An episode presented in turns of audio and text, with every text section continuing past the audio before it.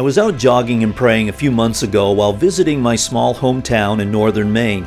My childhood memories of a vibrant timber and farming industry with plenty of jobs, growing schools, and healthy churches was now being met with the dark reality of a depressed economy and an aging and shrinking population. Around me, hundreds of acres of beautiful farm and timberland was setting idle. Over the years, schools closed as graduates found work and established families elsewhere. But just this month, there's amazing news. No, Amazon is not moving there, but nearly 7,000 acres 10 miles from the town is being purchased for 8.5 million because minerals discovered 50 years ago are now extremely valuable. The reality is God has placed his treasure and his glory in every place, every nation, every people group, and in every person, and it just needs to be discovered and unveiled to bring about change for the glory of God. This is freedomgatechurch.net.